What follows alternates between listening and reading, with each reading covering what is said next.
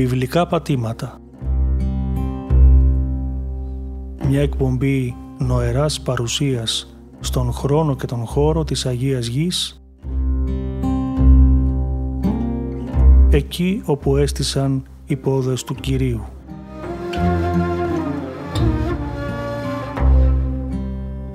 Παρουσιάζει ο πρωτοπρεσβύτερος Σπυρίδων Λόντος.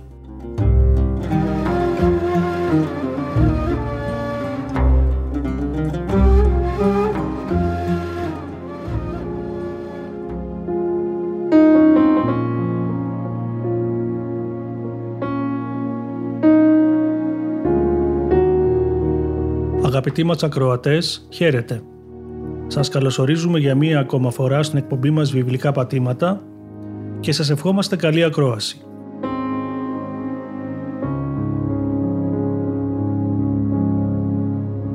Στον φιλόξενο ροδιοθάλαμο του σταθμού είναι μαζί μας και επιμελείται τον ήχο Κωνσταντίνος Ταλιαδόρος.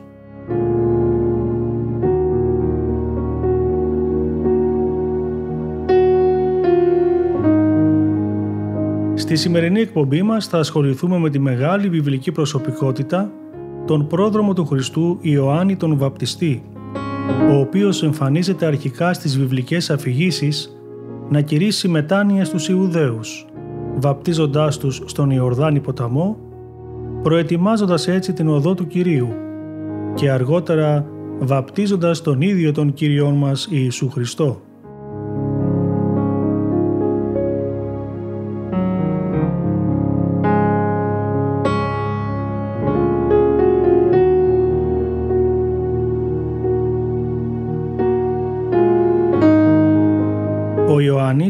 Ήταν ιερατικής καταγωγής, ιός του ιερέα Ζαχαρία και της Ελισάβετ, η οποία κρατούσε και αυτή από τον Νίκο Ααρών και ήταν συγγενής της Παναγίας μας.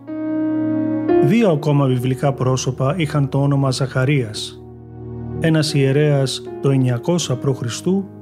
και ο γνωστός προφήτης της εποχής του 500 π.Χ.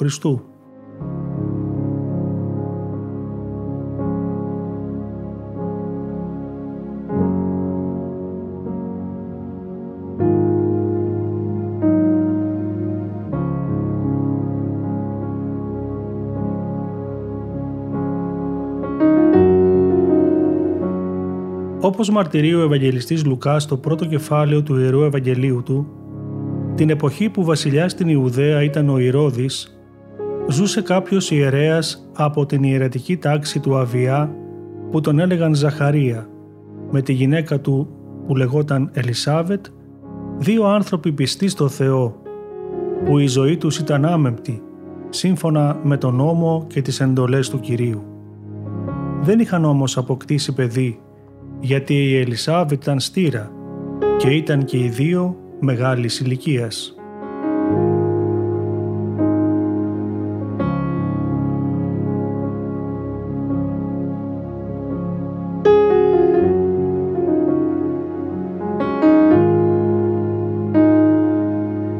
Οι ιερείς απόγονοι του Ααρών την εποχή της βασιλείας του Δαβίδ κατανεμήθηκαν σε τμήματα.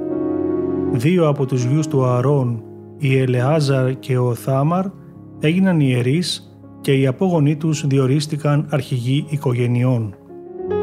Επειδή υπήρχαν και οι απόγονοι του Ελεάζαρ και οι απόγονοι του Ιθάμαρ, που ήταν προϊστάμενοι του ναού και πνευματικοί αρχηγοί, η κατανομή τους σε ομάδες έγινε με κλήρωση.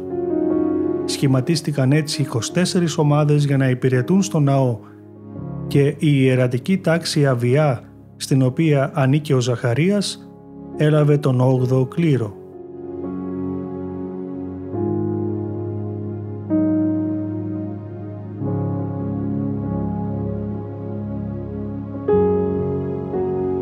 Όταν λοιπόν ήρθε η σειρά του Ζαχαρία να εφημερεύσει στο ναό, το ανατέθηκε να εισέλθει σε αυτόν και να προσφέρει θυμίαμα.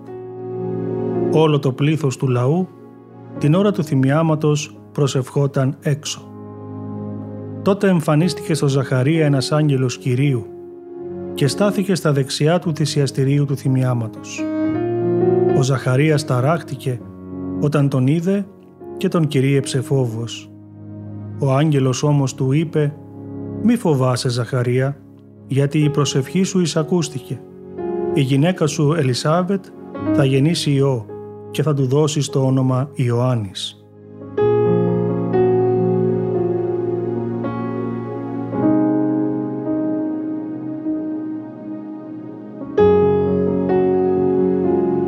Θα νιώσεις χαρά και αγαλίαση και θα χαρούν πολύ για τη γέννησή του.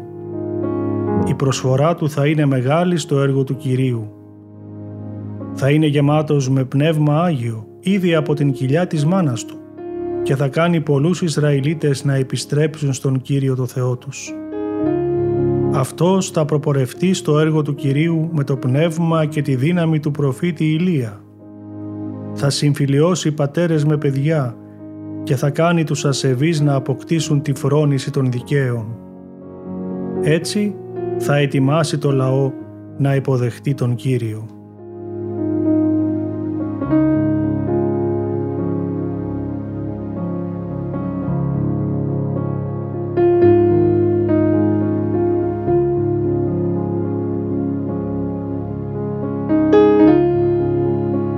Ζαχαρίας απάντησε στον άγγελο «Πώς μπορώ να ευεβεβαιωθώ για αυτό; Εγώ είμαι πια μεγάλης ηλικίας μαζί με τη γυναίκα μου».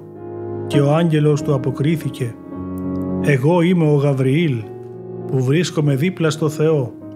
Με έστειλε να σου μιλήσω και να σου αναγγείλω αυτή την ευχάριστη είδηση. Επειδή όμως δεν πίστεψες στα λόγια μου, τα οποία θα πραγματοποιηθούν στην ώρα τους, από αυτή τη στιγμή δεν θα μπορείς να μιλήσεις έως την ημέρα που όλα αυτά θα πραγματοποιηθούν.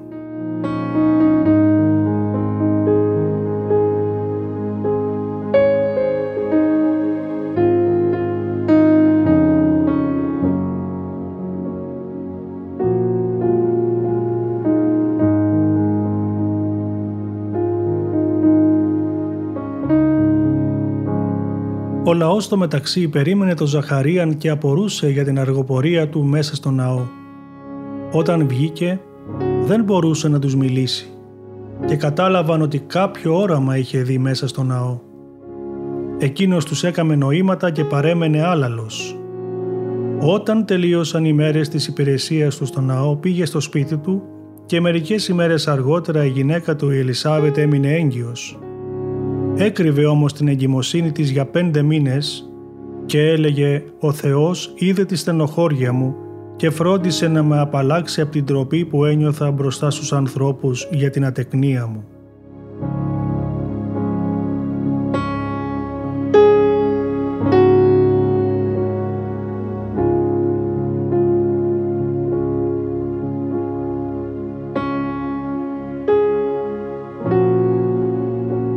Όταν η Παρθένος Μαρία επισκέφτηκε την Ελισάβετ σε ένα χωριό της ορεινής Ιουδαίας, ο Ιωάννης, το βρέφος, που ήταν στα σπλάχνα της, σκύρτησε ακούγοντας τον χαιρετισμό της Μαρίας. Και τότε η Ελισάβετ πλημμύρισε με το Άγιο Πνεύμα. Όταν δεν συμπληρώθηκε ο καιρός να γεννήσει, έτεκε τον Ιωάννη. Οι γείτονες και οι συγγενείς άκουσαν ότι ο Κύριος έδειξε μεγάλη ευσπλαχνία σε αυτήν και χαίρονταν μαζί της. Όταν το παιδί έγινε οκτώ ημερών, ήρθαν να του κάμουν περιτομή και ήθελαν να του δώσουν το όνομα Ζαχαρίας, όπως λεγόταν ο πατέρας του. Η μητέρα του όμως είπε ότι θα ονομαστεί Ιωάννης. Τότε της είπαν «Μα δεν υπάρχει κανείς από τους συγγενείς σου που να έχει το όνομα αυτό» με νοήματα ρώτησαν τον πατέρα του τι όνομα θα ήθελε να δώσει στο παιδί.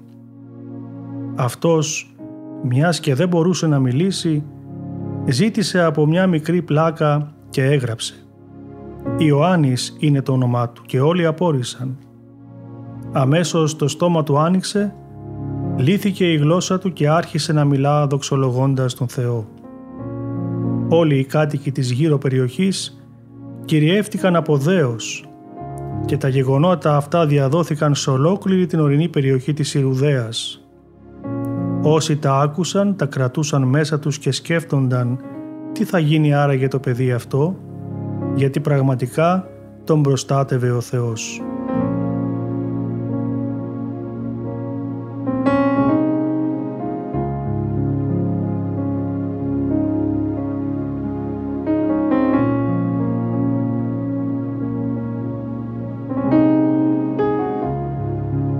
Ο Ζαχαρίας πλημμύρισε από Άγιο Πνεύμα και είπε τα ακόλουθα προφητικά λόγια. «Ας είναι ευλογημένος ο Κύριος, ο Θεός του Ισραήλ, γιατί ήρθε και λύτρωσε το λαό Του. Για χάρη μας έστειλε ένα δυνατό σωτήρα από τη γενιά του Δαβίδ του δούλου Του, όπως ακριβώς είχε πει αιώνες πριν με το στόμα των Αγίων προφητών Του. Με Αυτόν θα μας σώσει από τους εχθρούς μας και από την εξουσία όλων όσοι μας μισούν. Έδειξε την ευσπλαχνία του στους προγόνους μας και εκπλήρωσε την Άγια Διαθήκη Του. Τήρησε τον όρκο που έδωσε στον πατέρα μας τον Αβραάμ να μας αξιώσει αφού γλιτώσουμε από τα χέρια των εχθρών μας, να τον λατρεύουμε άφοβα σαν άνθρωποι που του ανήκουμε και πράττουμε το σωστό ενώπιόν του σε όλη μας τη ζωή.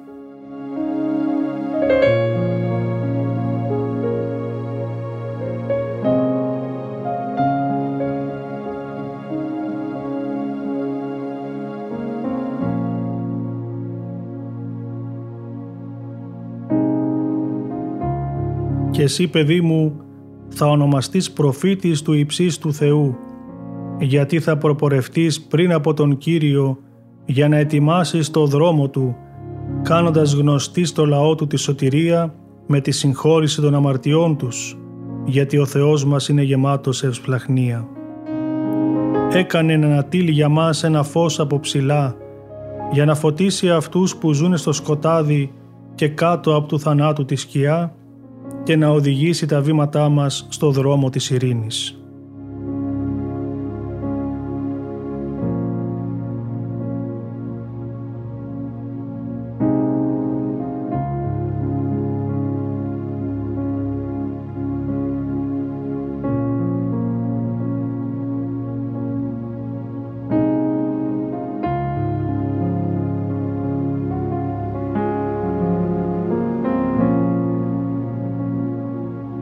Όπως και με τη γέννηση του Ιησού, άγγελος προανήγγειλε τη γέννηση του Ιωάννη, καθώς και την αποστολή του που ήταν η προετοιμασία των ανθρώπων για εκείνον που θα ακολουθούσε.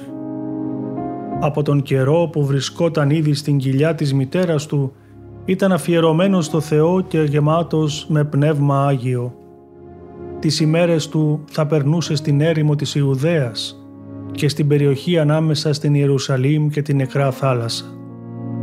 Ο Ιωάννης θα βάδιζε με το πνεύμα και την ισχύ του προφήτη Ηλία και εξαιτίας του κηρύγματός του πολλοί θα επέστρεφαν στις οδούς της δικαιοσύνης.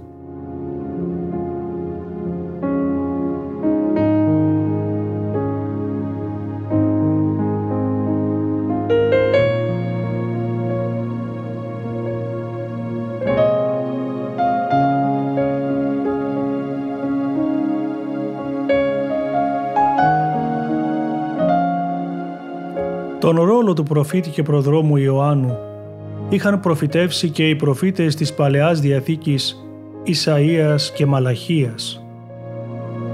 Ο Ισαΐας μιλούσε για τη φωνή βοόντος στην έρημο που θα ετοίμαζε τον δρόμο για την έλευση του Κυρίου. Κάθε φαράγγι ας υψωθεί, κάθε βουνό και κάθε λόφος ας χαμηλώσει. Το έδαφος το ανώμαλο ας γίνει πεδιάδα και τα μέρη τα απόκριμνα κοιλάδα. Τότε η δόξα του Κυρίου θα φανερωθεί και θα την δουν ταυτόχρονα όλοι οι άνθρωποι, γιατί ο Κύριος ο ίδιος μίλησε. Ο προφήτης Μαλαχίας έγραψε στην προφητεία του «Ιδού εγώ εξαποστέλω τον άγγελόν μου και επιβλέψετε οδόν προ προσώπου μου και εξέφνης ήξη εις τον αόν αυτού Κύριος όνει ζητείτε και ο άγγελος της Διαθήκης όνει θέλετε. Ιδού έρχεται λέγει Κύριος Παντοκράτορ. Δηλαδή ο Κύριος θα στείλει τον αγγελιοφόρο του για να προετοιμάσει το δρόμο του, ο οποίος ήδη έρχεται. Τότε ο Κύριος που εσείς περιμένετε θα εισέλθει ξαφνικά στο ναό του.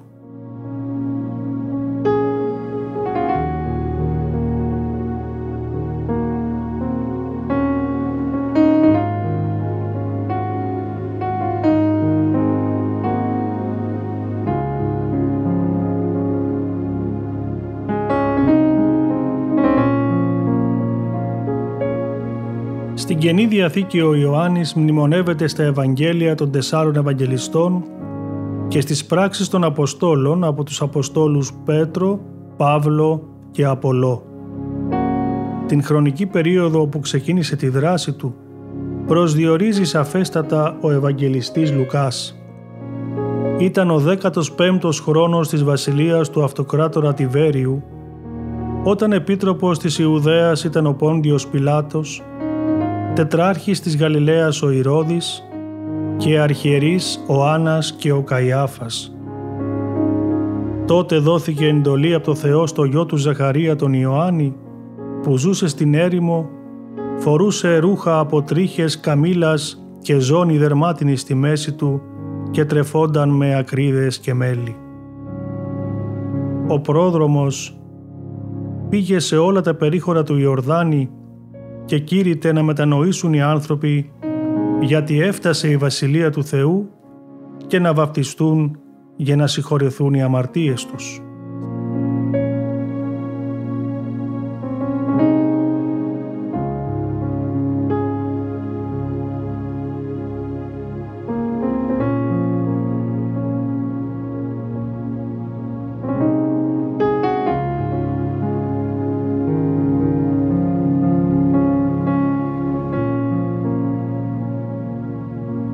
Τους προειδοποιούσε να κάνουν έργα καλά που ταιριάζουν σε άνθρωπο που πραγματικά μετανοεί, διότι κανείς δεν θα ξεφύγει από του Θεού την οργή που πλησιάζει. Και όταν εκείνοι το ρωτούσαν «Τι να κάνουμε», εκείνος τους απαντούσε «Όποιος έχει δύο χιτώνες, ας δώσει τον ένα σε αυτόν που δεν έχει και όποιος έχει τρόφιμα ας κάνει το ίδιο». Σε αυτόν προσερχόταν όλος ο κόσμος από τα Ιεροσόλυμα και από όλη την Ιουδαία και από όλη την περιοχή του Ιορδάνη για να ομολογήσουν τις αμαρτίες τους και να βαπτιστούν. Άλλοι θεωρούσαν τον Ιωάννη ως προφήτη του Θεού και άλλοι έλεγαν ότι είχε δαιμόνια.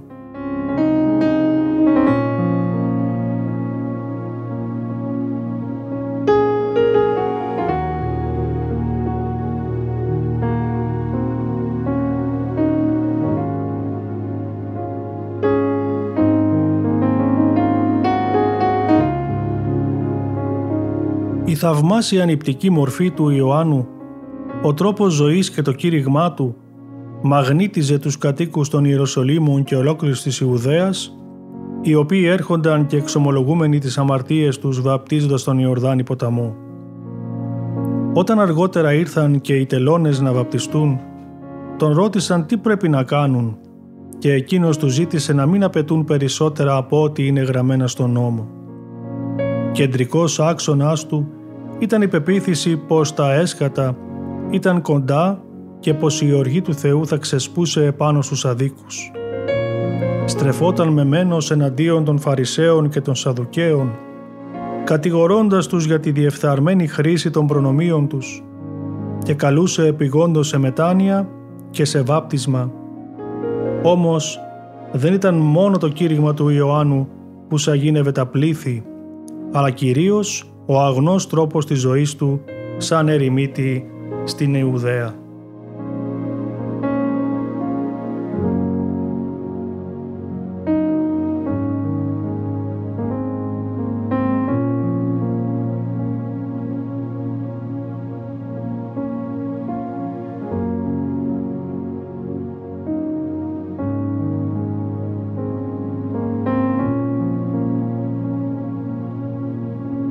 Ο Ιωάννης έγινε δημοφιλής στο λαό, ο οποίος πίστευε μήπως αυτός είναι ο Χριστός, αλλά εκείνος τους απαντούσε λέγοντας «Εγώ σας βαφτίζω με νερό, έρχεται όμως αυτός που είναι πιο ισχυρός από μένα και που εγώ δεν είμαι άξιος να λύσω ούτε το λουρί από τα υποδήματά του. Αυτός θα σας βαφτίσει με πνεύμα Άγιο και φωτιά στο χέρι του κρατάει το λίχνο για να ξεκαθαρίσει το αλόνι του και να συνάξει το σιτάρι στην αποθήκη του. Το άχυρο όμως θα το κάψει με φωτιά που δεν σβήνει ποτέ.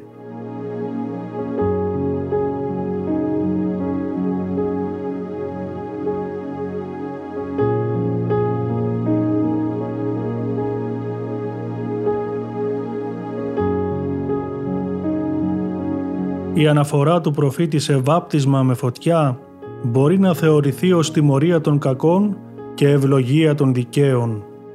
Στοιχεία για ένα τέτοιο βάπτισμα με φωτιά βρίσκονται σε αποκρυφιστικά κείμενα όπως η Αποκάλυψη του Πέτρου και η Διαθήκη του Ισαάκ, όπου για να καθαριστούν τόσο οι δίκαιοι όσο και οι κακοί θα περάσουν μέσα από ένα φλογερό ποτάμι.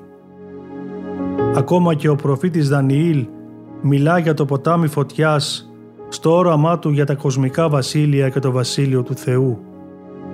Εκεί ο προφήτης περιγράφοντας τον θρόνο του Θεού αναφέρει «Συνέχισα να παρατηρώ μέχρι ότου τοποθετήθηκαν θρόνοι και κάθισε ο προαιώνιος. Το ένδυμά του ήταν λευκό σαν το χιόνι και η κόμη του κεφαλιού του σαν καθαρό μαλλί. Ο θρόνος του ήταν από φλόγες φωτιάς και είχε πύρινους τροχούς. Από μπροστά του ξεπηδούσε και κυλούσε ένα ποτάμι φωτιάς. Εκατομμύρια όντα στέκονταν μπροστά του έτοιμα να τον υπηρετήσουν. Στήθηκε λοιπόν το δικαστήριο και ανοίχτηκαν τα βιβλία.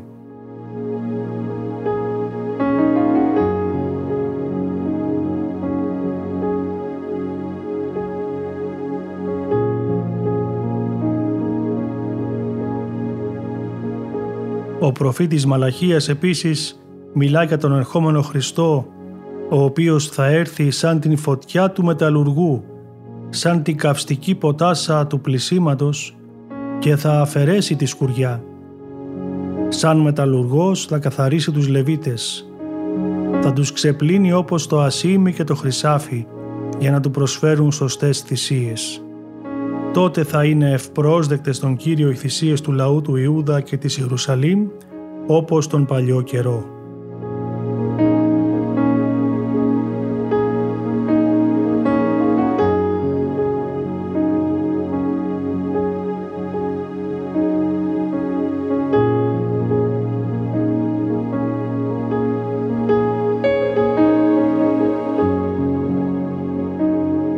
Εν τω μεταξύ, ο Χριστός που διέμενε στη Ναζαρέτ με τους γονείς του, μεγαλώνει ακολουθώντας όλα τα Ιουδαϊκά έθιμα και εορτές.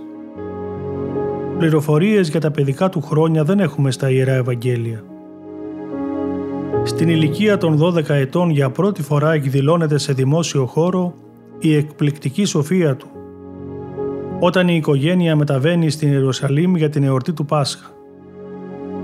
Ο μικρός Ιησούς αποχωρίζεται από τους γονείς του και ύστερα από τρεις μέρες ανακαλύπτεται στο ναό ανάμεσα σε διδασκάλους να αφήνει όλους άφωνους με τις σοφές αποκρίσεις του. Για τα επόμενα 18 χρόνια του βίου του τίποτα δεν είναι γνωστό, παρά μόνο ότι αυξανόταν σε σύνεση και σοφία ανάμεσα στους ανθρώπους της Ναζαρέτ.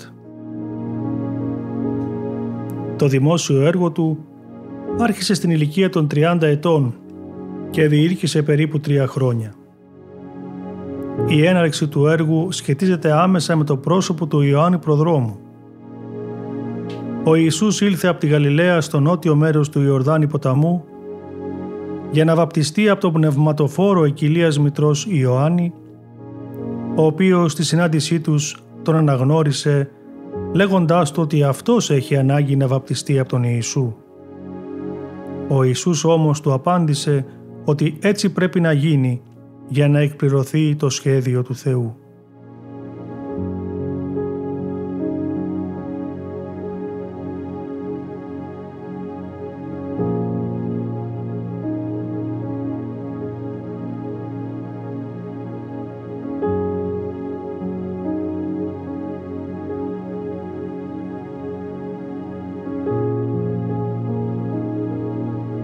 Η ομιλία του Αποστόλου Πέτρου στο σπίτι του Κορνήλιου, όπως αναφέρεται στις πράξεις των Αποστόλων, συνδέει το βάπτισμα του Χριστού με το χρήσμα του. Είπε ο Πέτρος «Αλήθεια τώρα καταλαβαίνω ότι ο Θεός δεν κάνει διακρίσεις, αλλά δέχεται τον καθένα σ' όποιον λαό και αν ανήκει, αρκεί να τον σέβεται και να ζει σύμφωνα με το θέλημά του. Έστειλε στον Ισραηλιτικό λαό το λόγο του και έφερε το χαρμόσυνο άγγελμα της ειρήνης μέσω του Ιησού Χριστού που είναι ο Κύριος των πάντων. Εσείς έχετε μάθει για το γεγονός που διαδόθηκε σε όλη την Ιουδαία αρχίζοντας από τη Γαλιλαία μετά το βάπτισμα που κήρυξε ο Ιωάννης. Μάθατε για τον Ιησού από την Ναζαρέτ που τον έχρισε ο Θεός με Άγιο Πνεύμα και με δύναμη. Παντού όπου πέρασε ευεργετούσε και ιάτρευε όλους. Εμείς είμαστε μάρτυρες για όλα αυτά που έκανε και στην Ήπεθρο της Ιουδαίας και στην Ιερουσαλήμ.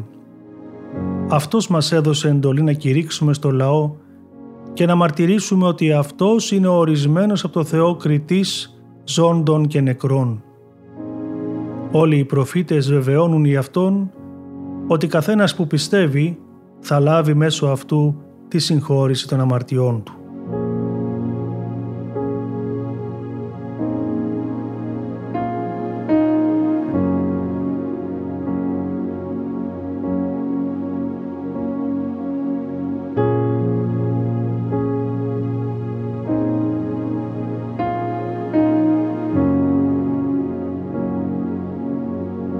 Ίδιος ο Θεός Πατέρας φανέρωσε την αποστολή του Ιού στον κόσμο. Με αυτόν τον τρόπο ο Ιωάννης εκπλήρωσε το ρόλο του και προώθησε το σχέδιο της θείας Οικονομίας για τη σωτηρία του ανθρώπου. Έτσι, εκείνος που έπλυνε τα πόδια των μαθητών του και φανέρωσε θαύματα στους πιο απλούς ανθρώπους, εκείνος που θα βάπτιζε στη συνέχεια όλη την ανθρωπότητα στα ύδατα του Ευαγγελίου του, έδωσε πρώτος το παράδειγμα βυθίζοντας το άμμο το τέλειο και Άγιο σώμα τους στα ύδατα του Ιορδάνη κάτω από τα υψωμένα χέρια του τελευταίου προφήτου του βαπτιστού και προδρόμου Ιωάννου. Για τον Χριστό, ο Ιωάννης ήταν ο λίχνος, ο κεόμενος και φαίνον. Αυτός που έδωσε τη μαρτυρία περί του αληθινού φωτός του Ιησού Χριστού. Μετά τη βάπτισή του ο Χριστός άρχισε το σωτήριο έργο του και τον ακολούθησαν πλήθος λαού από την ευρύτερη περιοχή της Γαλιλαίας και τις δέκα ελληνικές πόλεις που είχαν κτιστεί στην ανατολική όχθη του Ιορδάνη καθώς και από την περιοχή της Ιουδαίας και την χώρα που εκτίντωναν πέρα του ποταμού. Ο Ευαγγελιστής Μάρκος συμπληρώνει ότι το πλήθος που ακολούθησε τον Χριστό ήταν και από τις περιοχές της Ιδουμέας, της Τύρου και της Ιδόνος.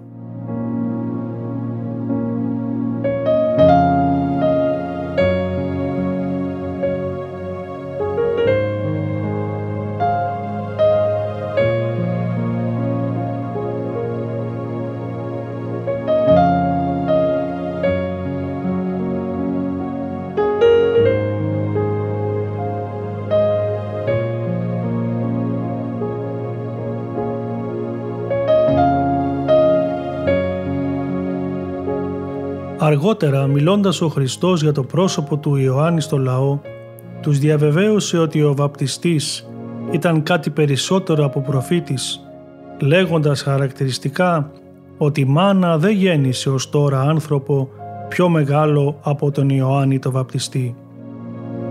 Από τότε που εμφανίστηκε ως τώρα, η Βασιλεία του Θεού κερδίζεται με προσπάθεια και την κατακτούν αυτοί που αγωνίζονται γιατί όλοι οι προφήτες και ο νόμος προεφήτευσαν ως τον Ιωάννη, ο οποίος μοιάζει με τον Ηλία που θα ξαναέρθει τις έσχατες ημέρες. Ο Ιωάννης διακήρυξε στους ιερείς και λεβίτες ότι δεν ήταν ο Μεσσίας, ούτε ο Ηλίας, ούτε κάποιος άλλος προφήτης που ανέμεναν, αλλά η φωνή της ερήμου που θα ετοίμαζε την οδό του Κυρίου.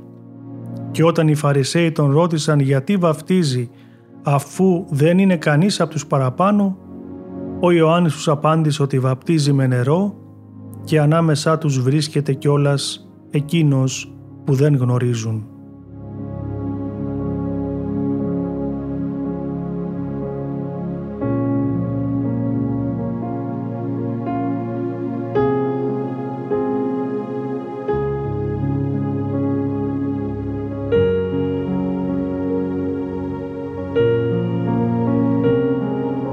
Γιατί όμως οι απεσταλμένοι του Ιερατείου ρώτησαν τον προφήτη και πρόδρομο Ιωάννη αν είναι αυτός ο προφήτης Ηλίας; Επειδή ο εσχατολογικός προφήτης Ηλίας που έζησε το 900 π.Χ. και αναλήφθηκε στους ουρανούς πάνω σε ένα άρμα, θα ενεργήσει επίσης ως ο κήρυκας του Μεσσία και θα προετοιμάσει τους ανθρώπους για τον ερχομό του.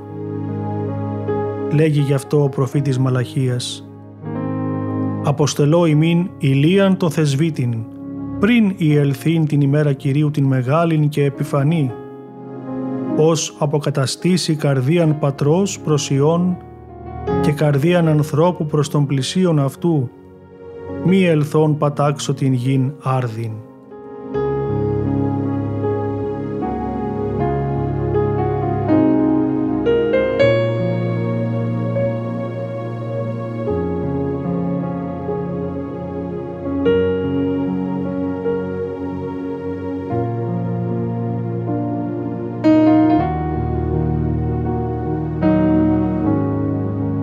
Ο Ευαγγελιστής Ιωάννης αναφέρει ότι ο πρόδρομος βάπτιζε τότε στην Ενών, κοντά στο Σαλίμ, στη δυτική κοιλάδα του Ιορδάνη, γιατί εκεί είχε πολύ νερό.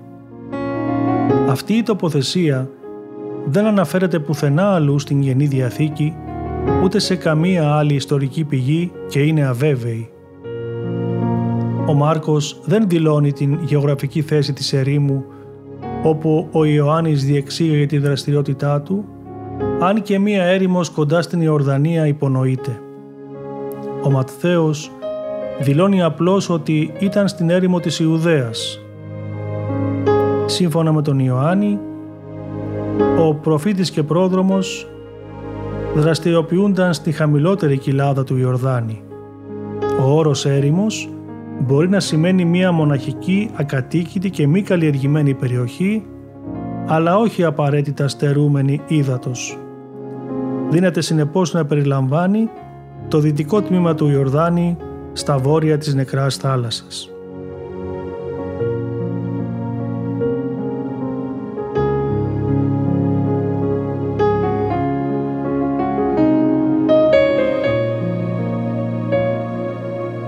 Η μορφολογία του εδάφους της Ιορδανίας αποτυπώνει ανάγλυφα την πορεία του Ιορδάνη ποταμού.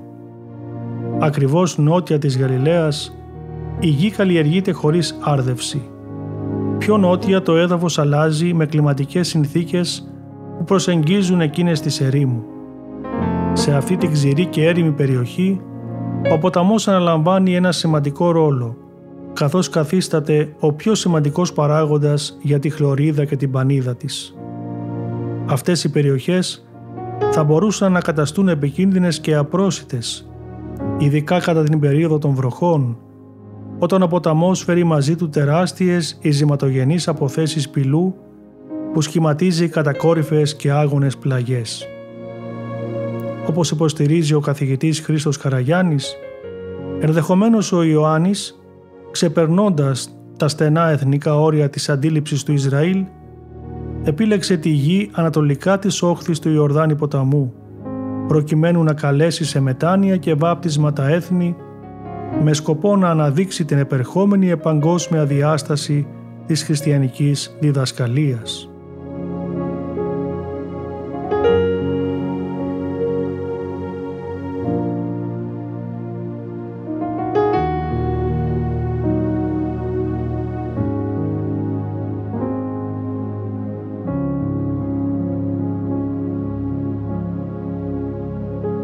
Οι πηγές της Βυζαντινής περίοδου περιγράφουν το σημείο δράσης του Ιωάννη νότια της Κιθόπολης, Βεθσάν, όπου υπάρχουν μια σειρά από πηγές δίπλα στο σημερινό ανάχωμα που ονομάζεται Τελ Σαλίμ.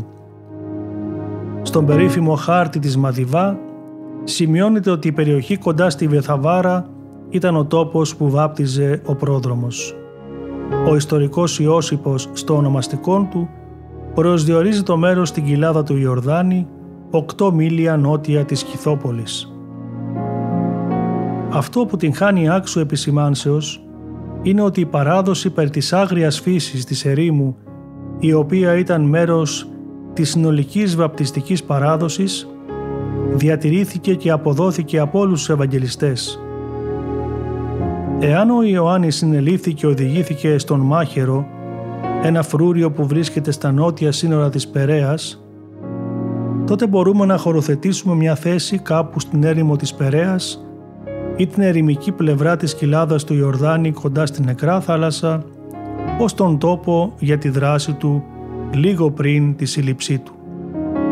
Αυτή η έρημος περιοχή χωροθετείται πλησίον του πεδίου δράσης των Αβατέων.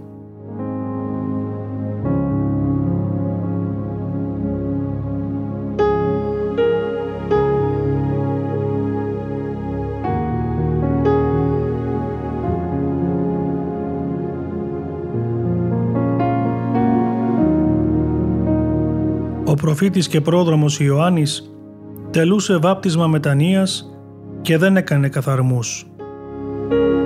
Ως προφήτης της ερήμου αποφεύγει τις πολυσύχναστες πόλεις και στρέφεται σε απομακρυσμένες ερημικές περιοχές καλώντας σε μετάνοια. Είναι γνωστό ότι η πρακτική του θρησκευτικού εξαγνισμού κατά την εποχή του βαπτιστή τελούνταν στα γνωστά μικβαότ, τις δεξαμενές καθαρμών, μερικά εκ των οποίων αποκαλύφθηκαν από την αρχαιολογική σκαπάνη σε διάφορα σημεία, όπως στο Κουμράν, στην Ιεριχώ, στη Μασάντα και στην Ιερουσαλήμ.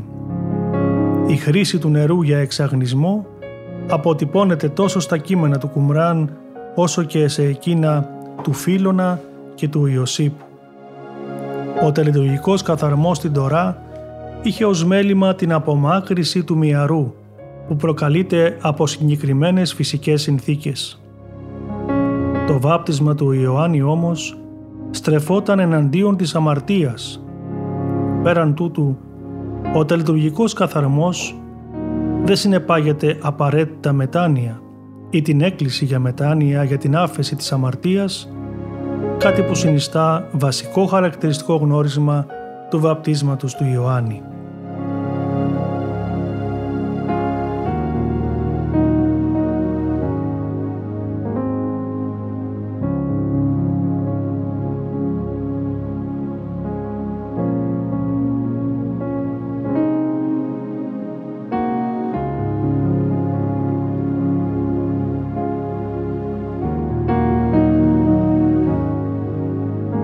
Ο πρόδρομος κατηγόρησε τον Ηρώδη γιατί είχε για γυναίκα την Ηρωδιάδα, η οποία ήταν γυναίκα του αδελφού του, με αποτέλεσμα ο τετράρχης να το συλλάβει και να το οδηγήσει στη φυλακή. Το Ευαγγέλιο του Ιωάννη παραθέτει μόνο μία αναφορά στη φυλάκιση του προδρόμου, ενώ ο Λουκάς επιγραμματικά αναφέρει ότι Ηρώδης ο τετράρχης ελεγχόμενος υπ' αυτού περί Ροδιάδος της γυναικός του αδελφού αυτού και περί πάντων ον επίησε πονηρών, κατέκλυσε τον Ιωάννην εν τη φυλακή. Οι Ευαγγελιστές Ματθαίος και Μάρκος παρέχουν πολύ περισσότερες λεπτομέρειες, εξηγώντας ότι η σύζυγος του Ηρώδη επιθυμούσε να θανατωθεί ο Ιωάννης, αλλά δεν μπορούσε να προβεί στην εκτέλεσή του. Ο Ηρώδης φοβόταν να βλάψει τον πρόδρομο, γνωρίζοντας ότι ήταν ένας δίκαιος άνθρωπος.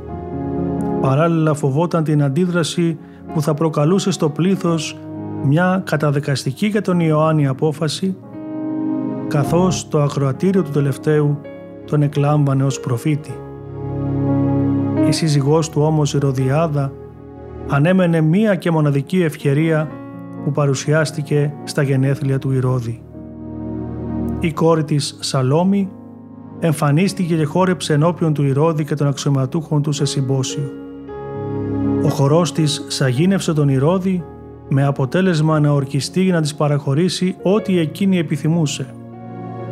Έτσι, κατά την προτροπή της Ηρωδιάδας, η Σαλόμη ζήτησε το κεφάλι του Ιωάννη επιπίνακη. Ο Ηρώδης δεν συμμορφώθηκε αρχικά αλλά φοβούμενος τον όργο και τους μάρτυρες που ήταν παρόντες, τελικά συμφώνησε και εκτέλεσε τον πρόδρομο.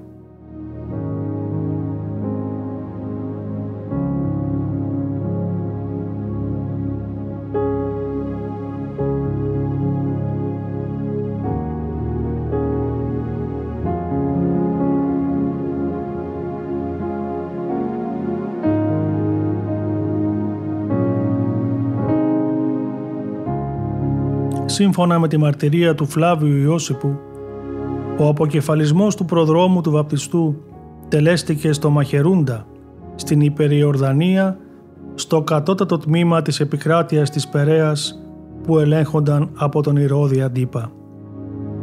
Η πρώτη ανοικοδόμηση της πόλης Οχυρού πραγματοποιήθηκε από τους Ασμονέους. Το τέλ Μαχερούς συγκαταλέγεται στα επτά φρούρια που είχαν ανοικοδομηθεί στη γη της Παλαιστίνης επί της εποχής του Ηρώδου του Μεγάλου με σκοπό τον στρατιωτικό και εμπορικό έλεγχο των αντίστοιχων περιοχών. Ωστόσο, το συγκεκριμένο τέλ συνιστούσε το μοναδικό οχυρό στην ανατολική πλευρά του Ιορδάνη ποταμού. Συνεπώς, η στρατιωτική του σημασία για την έγκυρη πρώτη αντιμετώπιση ενδεχομένως απειλής από την Ανατολή ήταν εξόχως σημαντική. Πρόκειται για έργο που είχε ως βασικό σκοπό την αντιμετώπιση των ενδεχομένων επιδρομών των Αβατέων, ενός αρχαίου αραβικού λαού που ζούσε στην πέτρα της Ιορδανίας. Η τρίτη κατοίκηση του οχυρού έγινε από Ισραηλίτες επαναστάτες γνωστούς ως ζηλωτές κατά την πρώτη Ισραηλιτική εξέργεση κατά της Ρώμης το 66 μετά Χριστόν.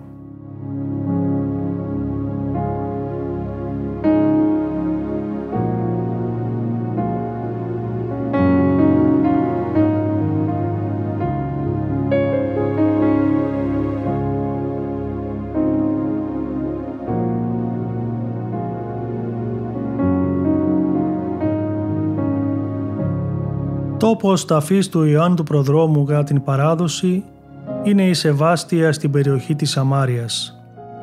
Όπως μαρτυρεί ο Θεοδόρητος, υπήρχε ναός με τα λείψανά του εκεί, τον οποίο βεβήλωσε το 362 ο Ιουλιανός ο Παραβάτης, με αποτέλεσμα μέρος τους να καεί.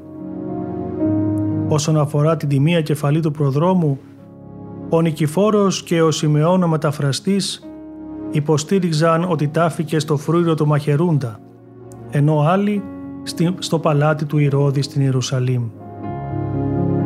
Για το πρόσωπο του Ιωάννου του Βαπτιστή μαρτυρεί και ο ιστορικός Ιώσυπος στην Ιουδαϊκή αρχαιολογία του, λέγοντας ότι ήταν ένας αγαθός, ιδιαίτερα δημοφιλής άνθρωπος που δίδασκε στο λαό την αρετή, τη δικαιοσύνη και την ευσέβεια προς τον Θεό και τους βάπτιζε. Το γεγονός της αυξανόμενης προσέλευσης ανθρώπων θορύβησε τον Ηρώδη για πιθανή εξέγερση εναντίον του και ίσως προκάλεσε και την απόφασή του για τη θανάτωση. Ακόμα ο Ιώσυπος πιθανολογεί ότι η καταστροφή του Ρωμαϊκού στρατού του Ηρώδη αργότερα ίσως ήταν τιμωρία για τη θανάτωση του προδρόμου.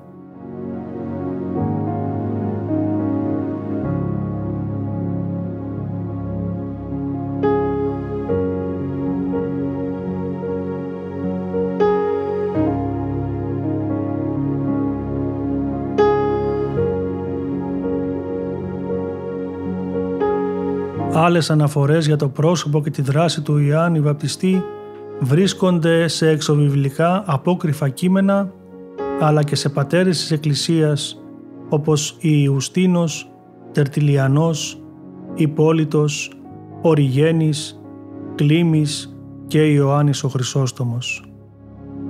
Ο Κλίμης χαρακτηρίζει τον Ιωάννη φωνή του λόγου προεπτική, φωνή παρακλητική, προετοιμάζουσα εις σωτηρίαν, φωνή προτρέπουσα εις κληρονομίαν ουρανών, ενώ ο Ιωάννης ο Δαμασκηνός τον ονομάζει Μεσίτη της Παλαιάς και της Καινής Διαθήκης. Ο Ιωάννης ο Χρυσόστομος λέγει για το βαπτιστή ότι αυτός είναι ο εκκυλίας Ευαγγελιστής, εκγαστρός θαυματουργός, της ερημίας σύντροφος, και των αγγέλων ομοδίαιτος, ο μετά των νόμων εν προφήτες, δεύτερος Ηλίας, αληθέστατος κήρυξ, το ζήλο του πνεύματος την πλάνη εξελάβνων, ο της μετανοίας γνήσιος εισηγητής και πιστών συνήγορος εξομολογουμένων. Ο Ιωάννης είναι του νόμου το πλήρωμα και της χάριτος ο αρχηγός, και της ασεβίας των Ιουδαίων ο έλεγχος.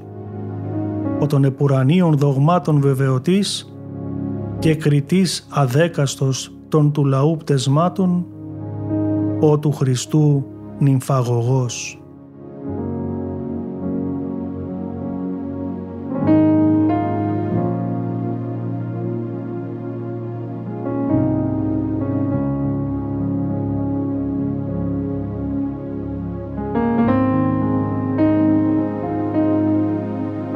Πολλοί βιβλικοί ερμηνευτές πιθανολογούν τη σύνδεση του Ιωάννου του Προδρόμου με την κοινότητα των Εσέων στο Κουμράν.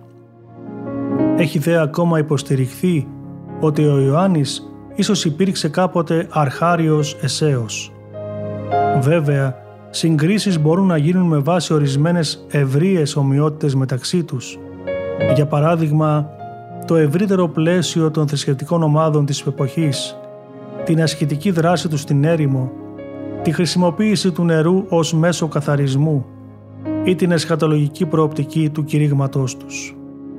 Αλλά σε πολλές από αυτές τις περιπτώσεις, ένας ενδελεχής έλεγχος αποκαλύπτει ταυτόχρονα σημαντικές διαφορές μεταξύ τους. Ουσιαστικά ο Ιωάννης κατήχε ένα πολύ δημόσιο προφίλ ως προφητική μορφή και το βάπτισμά του είχε διαστάσεις διαφορετικές από ανάλογες βαπτισματικές μεθόδους της κοινότητας των Εσέων.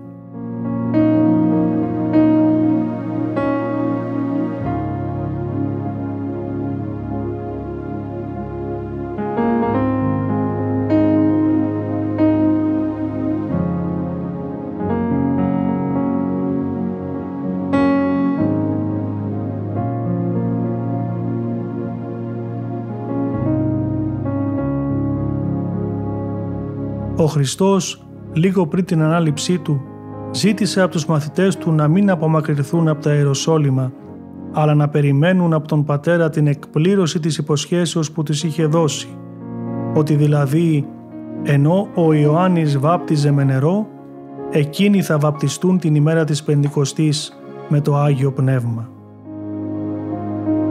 Ο προφήτης και πρόδρομος και βαπτιστής του Χριστού Ιωάννης με το βάπτισμα μετανοίας που προσέφερε διέρεσε θα λέγαμε τον λαό σε μετανοημένο και αμετανόητο.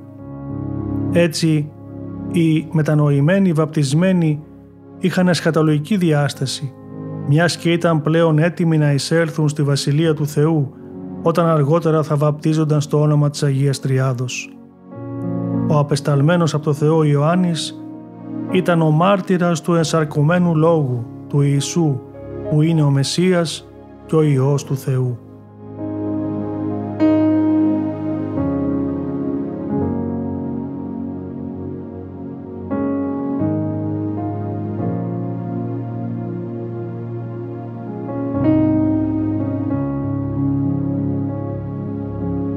Η Ανατολική Ορθόδοξη Εκκλησία μας στον εορτολογικό της κύκλο εορτάζει έξι γεγονότα της ζωής του προδρόμου στις 23 Σεπτεμβρίου τη σύλληψή του από τη μητέρα του Ελισάβετ. Στις 7 Ιανουαρίου την αρχαιότερη εορτή της συνάξεώς του. Σύμφωνα με την παράδοση της Εκκλησίας, μετά από κάθε σημαντικό γεγονός που συνδέεται με την έλευση του Ιού του Θεού στον κόσμο για τη σωτηρία του, εορτάζεται η σύναξη προς τιμήν του προσώπου που έπαιξε πρωταγωνιστικό ρόλο σε αυτό. Στις 24 Φεβρουαρίου εορτάζεται η πρώτη και δεύτερη έβρεση της τιμίας κεφαλής του. Όταν αποκεφαλίστηκε από τον Ηρώδη ο Άγιος Ιωάννης ο Πρόδρομος, η κεφαλή του τοποθετήθηκε μέσα σε ένα αγγείο από όστρακο και κρύφθηκε στην κατοικία του. Μετά από πολλά χρόνια, ο Ιωάννης φανερώθηκε στο όνειρο δύο μοναχών, οι οποίοι είχαν αναχωρήσει για τα Ιεροσόλυμα με σκοπό να προσκυνήσουν τον τάφο του Κυρίου αγγέλλοντας σε αυτούς πού βρίσκεται η κεφαλή του. Και εκείνοι αφού την βρήκαν την κράτησαν. Από αυτούς την παρέλαβε κάποιος κεραμεύς και τη μετέφερε στην πόλη των Εμεσινών. Όταν αυτός πέθανε, κληροδότησε τη μία κεφαλή στην οικογένειά του και από τότε διαδοχικά περίλθε σε πολλούς για να καταλήξει στα χέρια κάποιου ορομονάχου με το όνομα Ευστάθιος. ο οποίος φύλαξε την κάρα του προδρόμου. Από εκεί μεταφέρθηκε στα μέσα του 4ου αιώνα επί Ιωάννεντος στη Βυθινία μέχρι που ο Θεοδόσιος ο Μέγας ανεκόμισε αυτή στο 7ο της Κωνσταντινούπολεως όπου ανοίγειρε μέγα και περικαλή ναό. Άλλες παραδόσεις αναφέρουν ότι αυτή βρέθηκε το 760 μετά Χριστόν και μετακομίστηκε στην Κωνσταντινούπολη τον 9ο αιώνα επί βασιλείας Μιχαήλ του Τρίτου και Πατριαρχίας Ιγνατίου.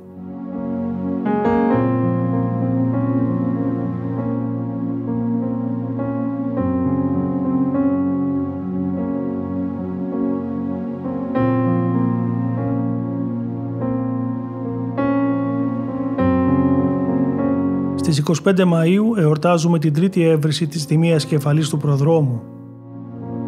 Η έβρεση έγινε κατόπιν πληροφορίας την οποία έδωσε κάποιος ιερέας από τα κόμμανα της Καπαδοκίας, ο οποίος είδε το ακριβές σημείο σε ιερό εφύπνιο. Από εκεί η Ιερά Κεφαλή μεταφέρθηκε στην Κωνσταντινούπολη στη Μονή του Στουδίου, όπου έγινε μεγαλειώδης υποδοχή παρουσία του αυτοκράτορα του Πατριάρχου και του πιστού και φυλάγιου λαού της βασιλεύουσας.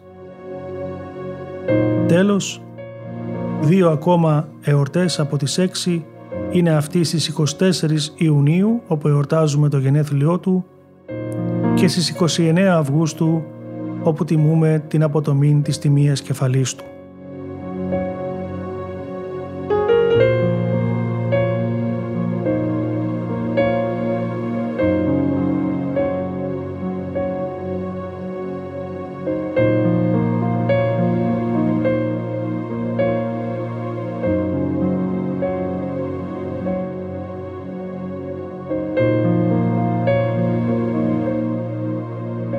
Αγαπητοί μας ακροατές, σας ευχαριστούμε που συμμετείχατε μαζί μας στο νοητό αυτό ταξίδι στην Αγία Γη και τη βιβλική ιστορία μέσω της εκπομπής μας. Μέχρι την ερχόμενη Πέμπτη σας ευχόμαστε υγείαν κατάμφο. Χαίρετε πάντοτε.